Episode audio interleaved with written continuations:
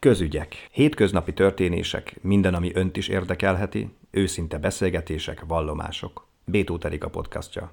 Vendégünk itt a stúdióban dr. Kostyán László, aki a Borsodabaúj Zemplén vármegyei kórház radiológiai centrumának, diagnosztikai centrumának a vezetője. Jó reggelt kívánok! Jó reggelt kívánok mindenkinek! Beszélgetésünk témája természetesen a radiológia, annak kapcsán is, hogy itt a múlt hónapban tartottak egy radiológiai kongresszust. Mi volt ennek a célja, és miért pont Miskolcon?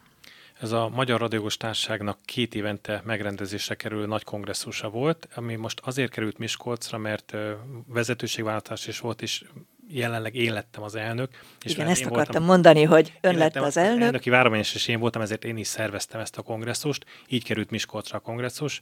Nagy öröm, hogy nem csak a radiológusok, tehát nem csak az orvosok voltak, hanem ez közösen volt most az asszisztensek, a radiográfusokkal. Tehát ez egy közös kongresszus volt, ahol orvosok és asszisztensek együtt voltak. Mert máskor ez nem így van? Nem, általában külön szokott lenni. Tehát a, a radiológus társaság és a radiográfus asszisztensek vagy egyesülete, ők külön, külön szoktak kongresszust és uh, tudományos előadásokat tartani. Én most összevontam ezt a kettőt, úgy gondoltam, hogy a napi életben is ez teljesen mi együtt dolgozunk, együtt vagyunk. Miért ne lehetne, hogy a kongresszuson is együtt nézzük a sikereket, vagy esetleg sikertelenségeket?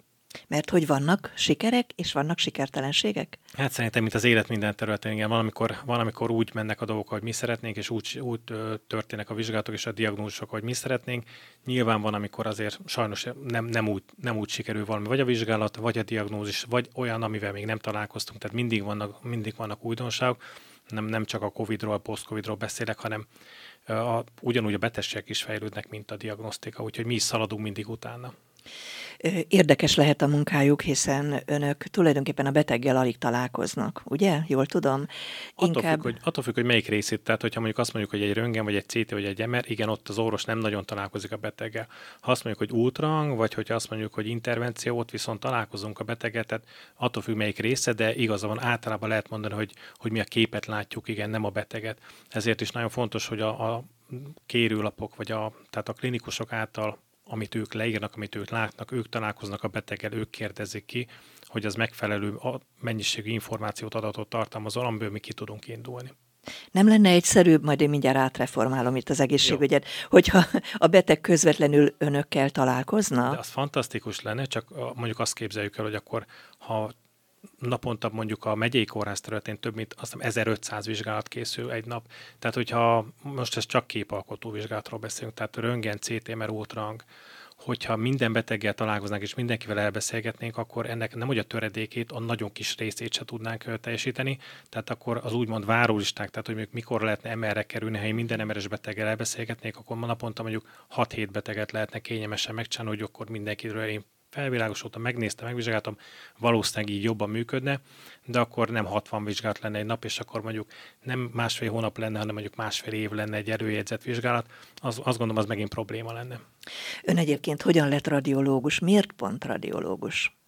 Hát érdekes kérdés, hogy miért pont radiológus, mert általában mondjuk a 90-es évekig, akik orvosként végeztek, ritkán, ritkán szeretek volna direktbe radiológusok lenni, mivel hogy akkor még mondjuk dominálta a röntgen és az útrag, a CT persze elkezdődött meg az MR de azért Magyarországon akkor még kevesebb hozzáférhetőség volt, tehát egy picit, hogy úgy mondjam, unalmasabbnak tűnt a dolog még akkor és általában mindenkinek van egy sztori, hogy miért lett radiológus, az enyém az relatíve szerintem egyszerű, én, én kardiológus belgyógyász szerettem volna lenni, de abban az évben nem volt üres státusz az egyes belgyógyászaton a kardiológián, úgyhogy azt mondta Kaló főorvos úr, akkori belgyógyászati osztályvezető, hogy nézek körül valahol egy évig, és akkor majd jövőre csinált státuszt, és jövőre engem fel fog venni. Na, én körbenéztem, valami olyan helyen szerettem volna, még úgy gondoltam, hogy általánosságban hasznos lehet, a radiológia azért ilyen szempontból hasznosnak tűnt, és Lázár Főorvos úr kezei közé kerültem, aki ott intervenciós radiológiát végzett, ami nagyon izgalmasnak tűnt, úgyhogy én már nem mentem vissza a kardiológiára, úgyhogy maradtam a radiológián. Utólag azt gondolom, hogy ez egy egész jó döntésnek tűnik. Mi volt izgalmas a radiológiában? Az intervenció, tehát hogy nem csak röntgen ultrang, mert az, az, azért az eléggé, hogy így mondjam, bánya munkának tűnik néha az embernek, amikor már a 80. röntgen nézi, akkor már valószínűleg az nem olyan, nem olyan tiszta szemmel figyelgeti, vagy már nem akkora érdeklődése, persze mindig vannak érdekes esetek, viszont az intervenció az pedig az pedig tényleg érdekes volt, tehát hogy valakibe bemenni egy katéterrel, valami éren keresztül, és még testályba eljutni, és ott bármit csinálni, elzárni, beadni valamit, megnyitni, hogy ez, ez, ez olyan az ember bemegy az intervenciós laborba mondjuk reggel 3-8-kor, és négy óráig biztos a telefonjára se nézett rá, meg, a, meg még lehet, hogy az órájára sem, mert annyira történnek ott a dolgok, tehát ott izgalom van végig. Hát gondolom nem mindenki számára, hát az ön számára ez izgalom volt. Persze, hát van, hát van nyilván, stre- nyilván stressz, izgalom, de nekem ez akkor jónak tűnt. Nyilván nem bánta meg, hiszen itt van a pályán immáron azért sok-sok éve, és ön a radiológiai centrumnak a főorvosa is. Elég fiatalon lett főorvos. Nehéz volt tulajdonképpen egy osztályt igazgatni, illetve elfogadják az idősebb orvosok a fiatalabb kollégát vezetőként? Jó kérdés, lehet, hogy őket kellene erről megkérdezni. Az a szerencsé, hogy egyébként nálunk egész jó a korfa, tehát hogy nem kevés az úgymond nagyon idős orvos. Van, van, van egy nagyon erős közép, középosztály, aki viszi azért az osztály nagy részét, és most pedig hozzájuk csatlakozott egy egész jelentős számú fiatal. A fiatalok azt gondolom, hogy ők azért nagyjából elfogadnak. A, a középkorosztály, akivel, vagy akivel nagyjából együtt kezdtem, vagy, vagy lehet, hogy ők egy kicsivel talán korábban, hogy ők elfogadnak, ez jó kérdés. Én úgy érzem, hogy elfogadnak, hogy megpróbáltam én is a szakmai részét, én két évet dolgoztam külföldön, és ott megpróbáltam. Cipruson, ugye? Cipruson, igen. És az ott megpróbáltam a szakmai részét, legalábbis mondjuk az MR részét annyira felhozni, hogy, hogy lehessen tőlem kérdezni, tehát hogy elfogadott legyen az én véleményem és a szakmai véleményem, és hogyha a szakmai vélemény elfogadott, akkor talán az emberi oldalt könnyebb hozzátenni már. Meséljen egy kicsit Ciprusról, a ciprusi munkájáról. Hogyan került oda, és hát miért, mit csinált ott? Hát, Vagy még mai napig is dolgozik? Most már nem dolgozom oda, mert már nem, nem, nem fér bele a már a munka, munkatempómban már ez nem fért bele, hogy a Cipra sokáig távleheteztem még, amikor visszajöttem, akkor még legalább egy, nem tudom, négy-öt, de lehet, hogy hat évig is távleheteztem még, de aztán már az éjszakai leletezgetés és aztán a reggel indulás már egy kicsit túl sok volt.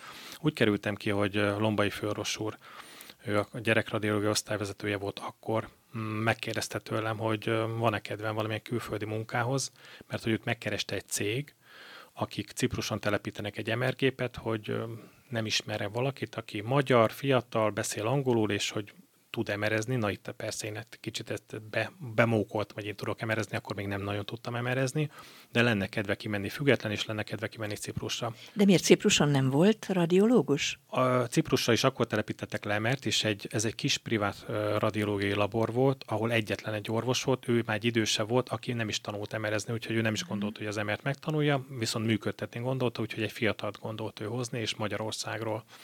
Úgyhogy teljesen véletlenül kerültem Ciprusra, de hát életem nagy kalandja volt, és a, talán az aranykorszak a legszebb, az biztos, hogy a legszebb évek voltak. Minden reggel tenisszel kezdődött, ezt nem tudom, hogy el lehet mondani, de hát szerintem ezek, ezek olyan dolgok, olyan pluszok, amik, amiket nem nagyon lehet itt sajnos meg, megoldani meg hát nyilván egy tengerparti városba kerültem Miskolciként, azért ezt, ezt sem lehet mm, máshogy pótolni, úgyhogy nagyon És akkor mennyi időt töltött Cipruson? Két és fél évet töltöttem először egy húzamban, majd utána még visszajártam, úgy csináltam egy időben, hogy kilenc hónapot voltam Cipruson, hármat itt, aztán utána a fél év Ciprus, fél évét, és amikor itt vezetővé avanzsáltam, akkor, akkor persze, akkor ez megszakadt ez a kinti, ilyen kinti járkálás, utána csak nyár, nyára mentem ki egy-két hétre nyaralni, meg dolgozni. Ugye olyan sokan szidják ma a magyar egészségügyet. Milyen, hogyan látja, akkor belelátott mondjuk Cipruson az egészségügybe, hogy, hogy milyen hasonlóság, vagy milyen különbség van ott a külföldi, illetve a magyar egészségügyi szolgáltatás között? Igen, szídják abszolút, és persze van jogos oldal és a dolognak, és van talán olyan, ami talán kevésbé jogos. Nyilván, hogyha az ember beteg, akkor, akkor mind, mindjárt úgy érzi, hogy, hogy mindent is azonnal. Kiszolgáltatott. Kell. Kiszolgáltatott. Igen. Nagyon más a másik oldal. Tehát a beteg oldalt azért néha egyébként jó lenne az egészségügyi dolgozóknak egy pillanatra beteg oldalra átkerülni, mert, mert elfelejti az ember, hogy tényleg annyira, annyira rossz és annyira más a, a beteg oldalon lenni, teljesen kiszolgáltatott az ember, kevés az információja, amit elmondanak neki, lehet, hogy azt se tudta mind úgy felfogni, mert egyszerűen nem is olyan állapotban van, hogy az összes információt értse, amit hozzá mondanak. Nem azért, mert hogy bármi probléma lenne, csak hogy egyszerűen tényleg olyan pszichés állapotba kerül ilyenkor az ember betegen, hogy... Meg hát laikus az ember, tehát laikus. orvosi szakkifejezéseket nem biztos, hogy értünk. Igen, hát sajnos az internet, vagy nem sajnos, de az internet az sokat vagy segít, de néha szerintem ront a helyzeten, túl sokat informálódunk onnan, és nem biztos, hogy mindig a megfelelő helyről, és hogy a megfelelően értelmezzük ezeket az információkat. Szóval én ott kint egy privát laborban voltam, ahol ugye fizetős beteg voltak, tehát azért az egész más, nyilván ott nem, ott nem tolongtak 50-en a váróba, ott nem kellett két órát várni, nem csúszott el az egész, mint ahogy sajnos néha itt elcsúszik. A hozzáférhetőség is ezért jó volt.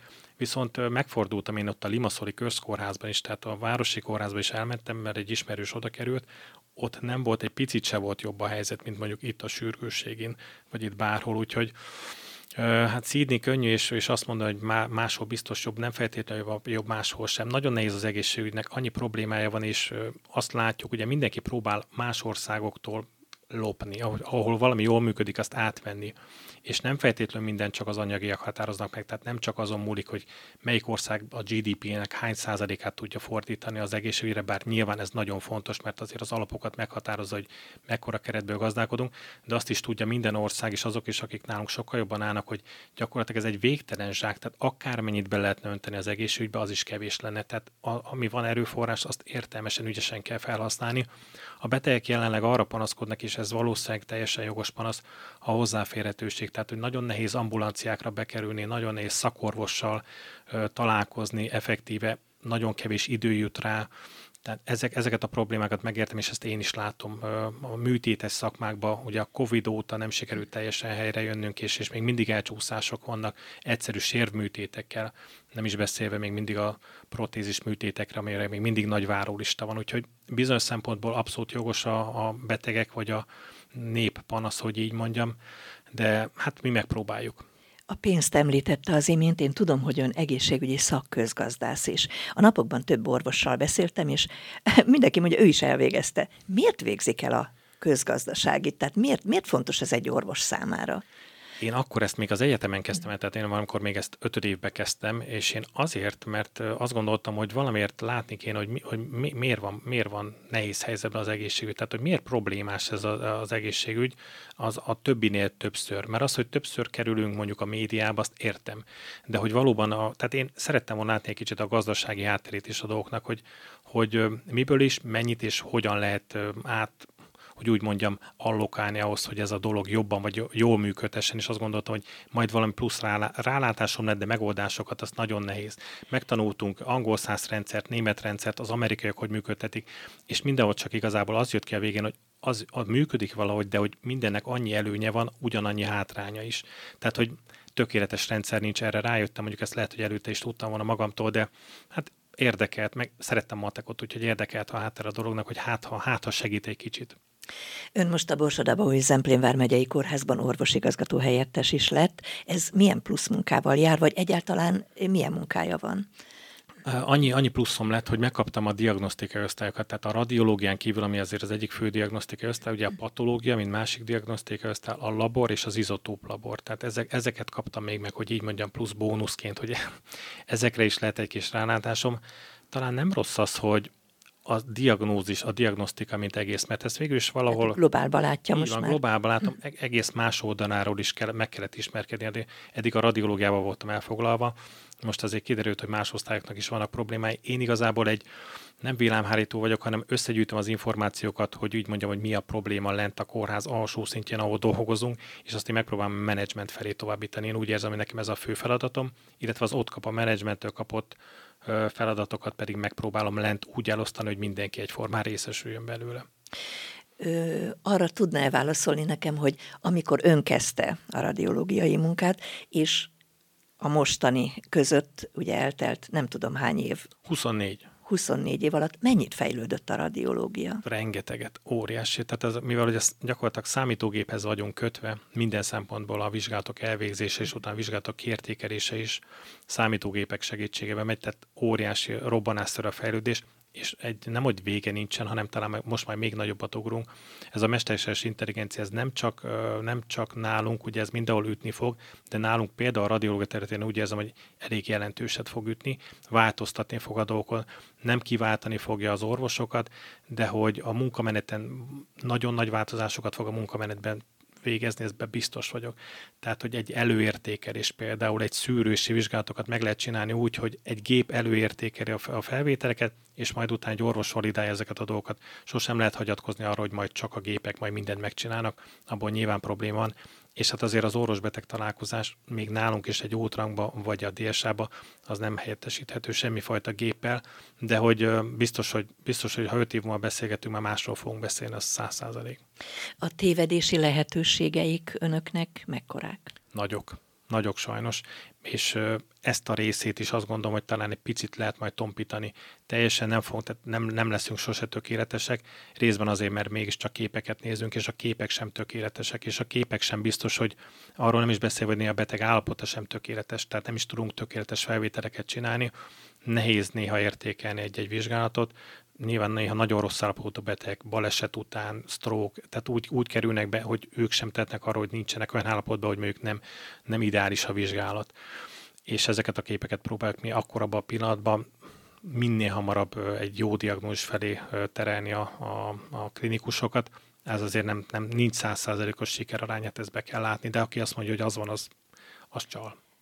A betegektől sokszor lehet hallani, hogy félnek ugye a röngentől, a, a CT-től, az MRI-től, a sugárveszély miatt. Beszéljünk már arról, hogy mennyire nagy most a sugárveszély, vagy mennyire kivédett azért ma már napjainkban. Ez pontosan nagyon jól mondtam, mert két iránya van a dolognak. Tehát bizonyos szempontból védett, mivel a gépek jobbak lettek, kisebb az a fajta sugárzás, ami a beteget feleslegesen éri. Tehát mondjuk ugyanaz a röntgenvizsgálat most, meg tíz évvel ezelőtt kisebb sugárdózist eredményezhet, csak azért, mert egyszerűen képesek vagyunk a képet utólag úgy posztprocesszálni, úgy alakítani, hogy egy gyengébb minőségű felvételből is jót tudunk csinálni, ismétlésre már szinte sosem kerül sor. Viszont a vizsgálatok száma exponenciálisan növekszik. Tehát még, még régen azért a fizikás diagnózisra, a laborleletekre, a beteg állapotára sokkal többet hagyatkoztak az orvosok, meg sokkal talán többet is foglalkoztak vele. Manapság azonnal mindenkit küldenek valami fajta képalkotó vizsgálatra. De jó ez egyébként? Nem, nyilván nem jó. Nem jó, de hát, hogy úgy mondom, ennek meg ilyen talán egy kicsit önvédelmi mm, szerepe is van ennek, hogy le legyen védve egy orvos, hogy ő megvizsgáltatta a beteget, ő elküldte CT-be, ő elküldte röntgenbe, ő mindenhova elküldte, hogy milyen diagnózis jött ki, az meg már akkor nem rajta múlik, mint hogyha százból egy beteget nem küldött volna egy CT-re, és akkor kiderül, hogy azt viszont meg el kellett volna, mert annak meg volt valami más betegség, amit meg nem vettünk észre. Úgyhogy kicsit védekező jellegű lett a medicina. Erről most az jutott eszembe kicsit egy személyes példa, hogy nemrégiben a lábam ujjára ráesett egy fiók, és nagyon csúnyán bedagadt, és mondtam az orvos ismerősömnek, hogy nem kéne ezt megröngenezni, és akkor erre azt mondta nekem, hogy mi a fenének, látom, el van repedve, hat hét múlva majd meggyógyul. Na szuper, ki az orvos, ez nagyon jó, ilyenekből kéne több. Az a baj, hogy ennél, ennél sokkal banálisabb dolgokkal is, akik bejönnek a traumatológiai ambulanciára, sürgősségére, egyáltalán nem odavaló dolgokkal, de az, az orvos meg már ugye nem nagyon tud vele mit kezdeni, itt a beteg, hát valami történjen úgymond vele, leírhatná, hogy látszik, hogy kék a körme, tehát nyilván történt ott valami,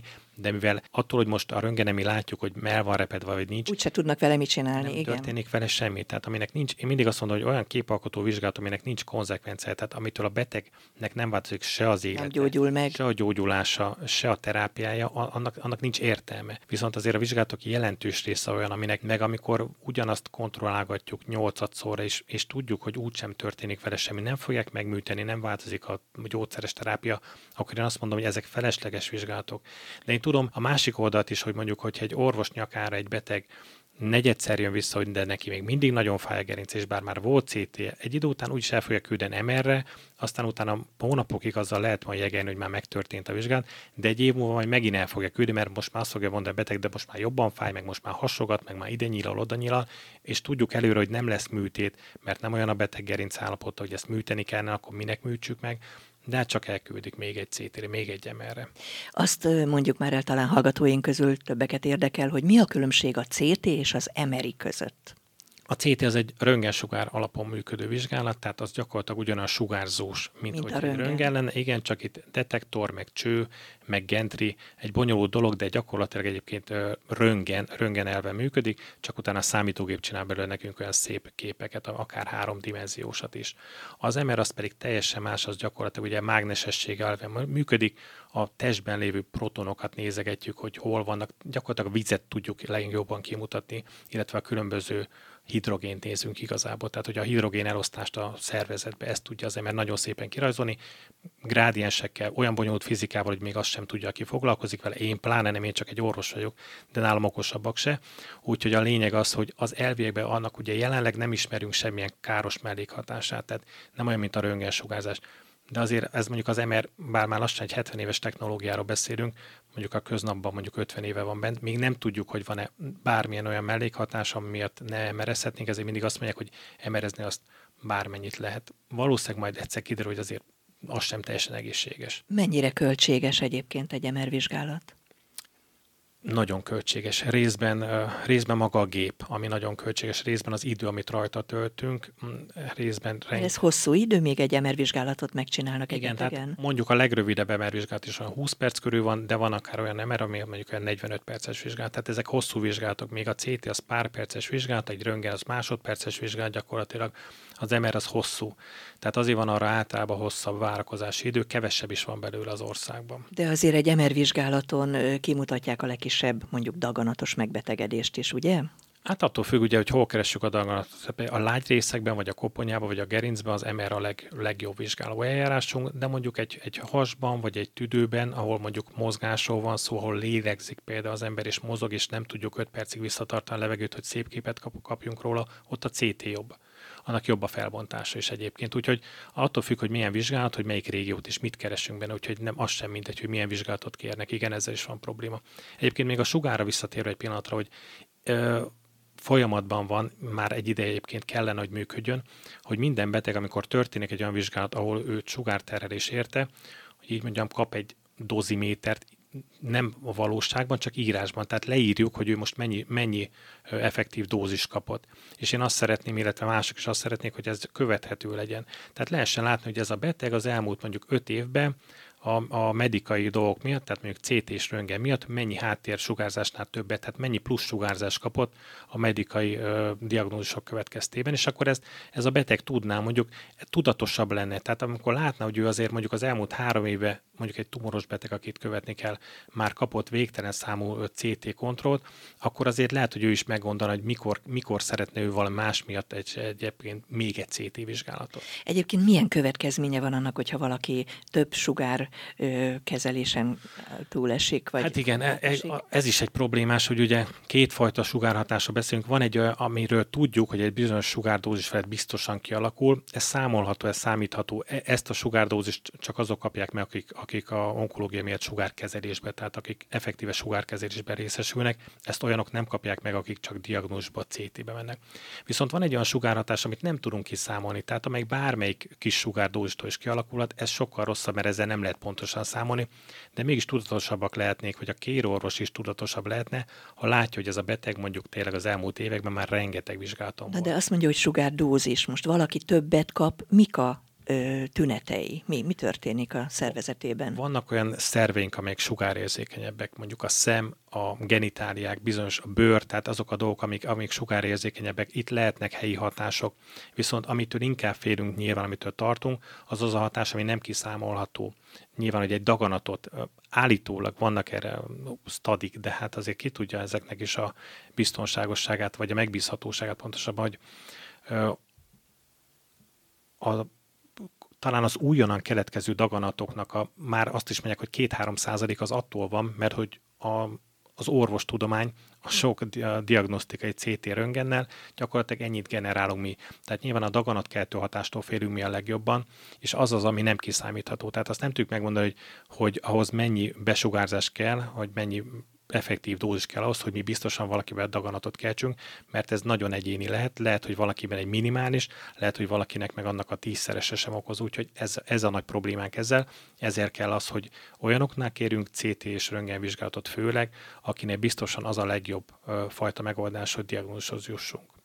Önök egyébként magát a diagnózist nem közlik a beteggel, mert a küldő orvosnak küldik el a, az önök által hát készített legtöbbször felvételeket. Igen, legtöbbször igen, igen. Legtöbbször igen mondjuk van olyan, például a mamográfiánál ott, ott viszont, ahol biopsziát is mi veszünk belőle a, a, mamográf, a mamográfián, és radiológusok dolgoznak, ott visszahívják a beteget, és ott ők mondják el a diagnózist, és ők küldik tovább majd a, a kezelőorvos felé. Beszéljünk még pár percet arról, ugye azzal kezdtük a beszélgetést, hogy a radiológiai társaság elnökévé választották. A célokról mondjon még nekünk így búcsúzóul, lassan búcsúzóul valamit. A célok a részben titkosak, mert hogy még, csak, mert, hogy még csak egy vezetőségi ülés volt azóta, ugye ez június 23-án volt ez a vezetőségválasztás, azóta még csak egy online vezetőségi ülést tudtunk tartani. Elég sok cél, elég sok cél van. Nagyon szeretnénk elérni, hogy például jogi útvesztőbe kerültünk bizonyos szempontból. Például nagyon egyszerű ezek a beut, a, a, a be, is ez a beleegyező nyilatkozatok, bocsánat, hogy, hogy ezt például kórházanként, és ez most nem vicc, kórházanként máshogy értelmezi a jogi osztály. Tehát, hogy mit kell, mit, kinek kell felvilágosítani a beteget, egy CT vizsgálatnál például. Kinek kell a beteget felvilágosítani, kinek kell aláírni a papírt, és ezekből mit kell eltárolnunk. Már ilyen egyszerű dolgok sem, sem, sem egyértelmű, ki gondolta volna. Aztán a protokollok, azt szeretnénk, hogyha az országban például a CT és az MR protokollok egységesek lennének, de még mert hogy ez sem így van. Tehát attól függ, hogy ugye egy egyetemi kórház, milyen hány CT, hány MR, egy kis kórház, ahol sokkal kevesebben dolgoznak, ezek nagyon nem egységes dolgok. Ami nekem szívügyem, az, az, az pedig az oktatás, a rezidens képzés. Most, hogy már szakvizsgáztattam is, azt látom, hogy függően attól, hogy melyik kollega, melyik képzőhelyről érkezik, nagyon eltérő a, a tudásuk, mert, mert a helyi adottságoknak megfelelően ő mit látott, melyik, melyik vizsgálatban van benne jobban.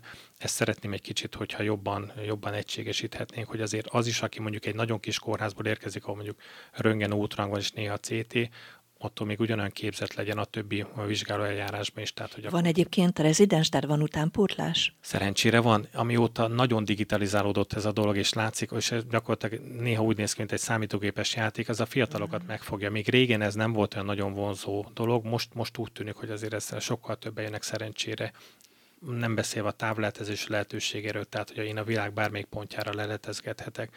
Ez azért, ez azért vonzza a fiatalokat. Már akinek van energiája, szuper. Szóval... Egyébként mennyi időre választják a radiológiai társaság elnökét? Ez igazából úgy van, hogy ez hogy lehet mondani egy hat éves ciklusnak. A fő, most én elnök két évig vagyok, viszont előtte már két évig alelnök voltam, és majd még két évig leköszönő elnök leszek, így jön ki a hat év, amit a ma fővezetőségbe tölt az ember, úgyhogy igazából egy hat évnek a közepében járunk. Szóval az oktatás, amit még én nagyon szeretnék, van egy ilyen, hogy európai radiológus diploma, én nagyon szeretném, hogyha ez itthon is jobban népszerűbb lenne, több lenne ebből. Több, ez milyen több többletet ad az orvosnak? Az, na, ez a jó kérdés. Tehát, hogy nem kap ő tőle többet, tehát nem lesz több a fizetése, és Európában sem biztos, hogy feltétlenül fogják keresni, de hogyha valakinek ilyenje van, az igazából én úgy gondolom, hogy egy, egy belső pluszt ad az embernek, hogy ő Európában bárhol meg tudná állni a helyét, mint radiológus. Tehát, hogy ő van egy magyar szakvizsgázió, de hogy ő nem veszne el Bécsbe se, vagy Londonba se, és tudna ott is dolgozni. Ez egy, ez egy képzettségről ad szerintem visszajelzést, hogy jó úton van, hogy nem, nem csak a helyi, helyi viszonyoknak felelne meg, hanem ő bárhol megfelelne. Most szeptember 30-án lesz Budapesten az első ilyen, Magyarországon az első ilyen EDIR-nek nevezett diplomavizsga, is. Remélem, hogy minél több fiatal lesz ott. Azt szokták mondani, hogy aki szereti a munkáját, annak ugye nem teher, hogyha a munkája a hobbija, akkor boldog ember. Akkor én most megkérdezem Kostyán Lászlót, a új Zemplén Vármegyei Kórház radiológiai osztályának a vezetőjét, hogy ön hogy van ezzel? Boldog ember? Hát én boldog ember vagyok, remélem nem csak emiatt, de az biztos, hogy ez több is, mint hobbi már, igen, ez már lehet, hogy már nem is tudom, a szenvedély, az lehet, hogy erős szó, de, de biztos, hogy több időt töltök vele, mint ami egészséges lenne, azt gondolom a munkával, ezt persze a főnöknek nem kell elmondani. Úgyhogy igen, nagyon szeretem, amit csinálok, és nem, nem érzem tehernek, hogyha ha ezt reggel hétkor kell, vagy hogyha este tízkor is még dolgozni kell, de lehet, hogy, lehet, hogy nem teljes az egyensúly a munka és a magánélet között, azért azt bevallom.